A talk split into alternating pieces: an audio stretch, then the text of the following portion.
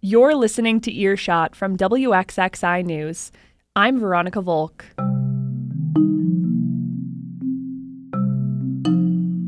This week, the kids call it the Halloween House, a place where skeletons, werewolves, and other frightful figures fill the yard, spooking children young and old each October. Oh, look at that thing right there. Ooh. That's coming up on your local news podcast, Earshot.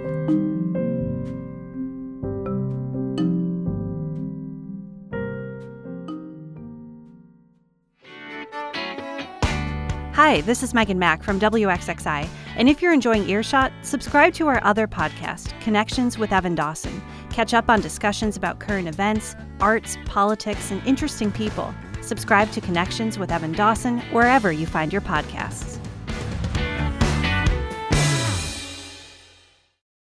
For more than a decade, children of all ages have made a point each Halloween of visiting a particularly decked out house in the 12 Corners area of Brighton.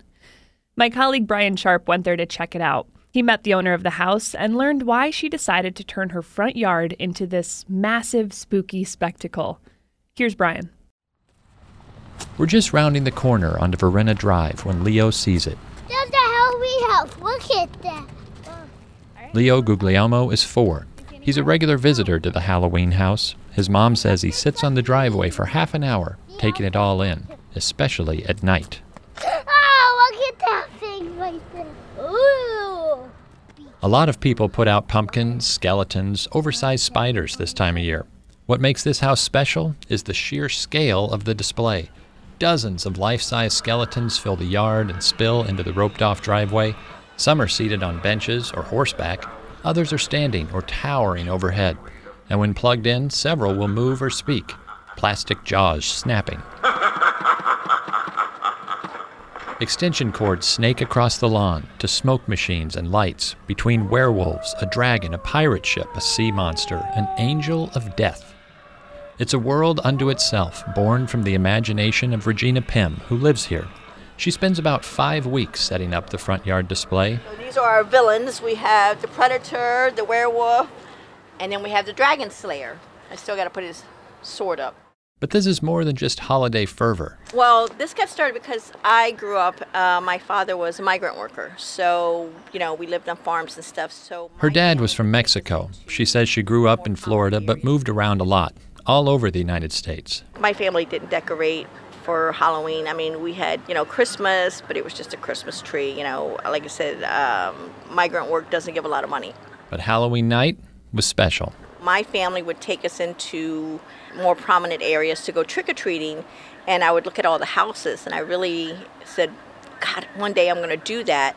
And then as I had children, it started to grow from there. It's like, well, I want to decorate and decorate and decorate, and it just got bigger and bigger and bigger. So big that she can't put everything out every year. The skeletons alone fill the crawl space beneath the house. It's ridiculous when all this goes under there. I mean, God forbid somebody go under there to fix like the furnace or something. They'd be scared out of their minds because there's a bunch of skeletons. Pim's own children are grown now, but she gives no indication of slowing down. It gets a little bit more difficult each year because it's tiring to pull it all out as I get older, but uh, it's still fun. It's still fun. The past couple of years, she has taken up donations, not to offset costs, but for charity, in memory of loved ones lost. And when Leo and some of the other kids stop by, they leave notes, or their parents do, about their favorite decorations, or to say thank you. Look at that note. Did you write that note? Yep. Did I write that note? Yeah. One of Leo's notes hangs on Pim's garage door. The rest, and those of the other children, she puts up inside her house and keeps them up all year long. So yeah, that, that's that's kind of the best part about it, I think. Come Halloween night, she will dress up and hand out candy. This year, she'll be the evil Queen Maleficent.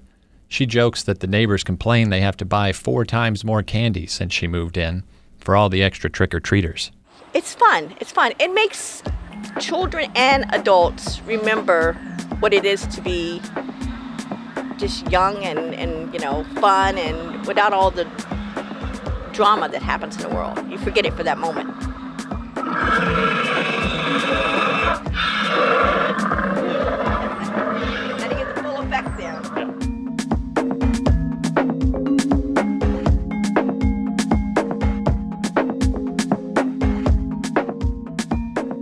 Brian Sharp is the economic and business development reporter for WXXI. And that's it for Earshot. Subscribe to our podcast to get new episodes in your feed every Friday. Find even more local news on our website, wxxinews.org. Music this week from Blue Dot Sessions and Poddington Bear. I'm Veronica Volk. Thanks for listening.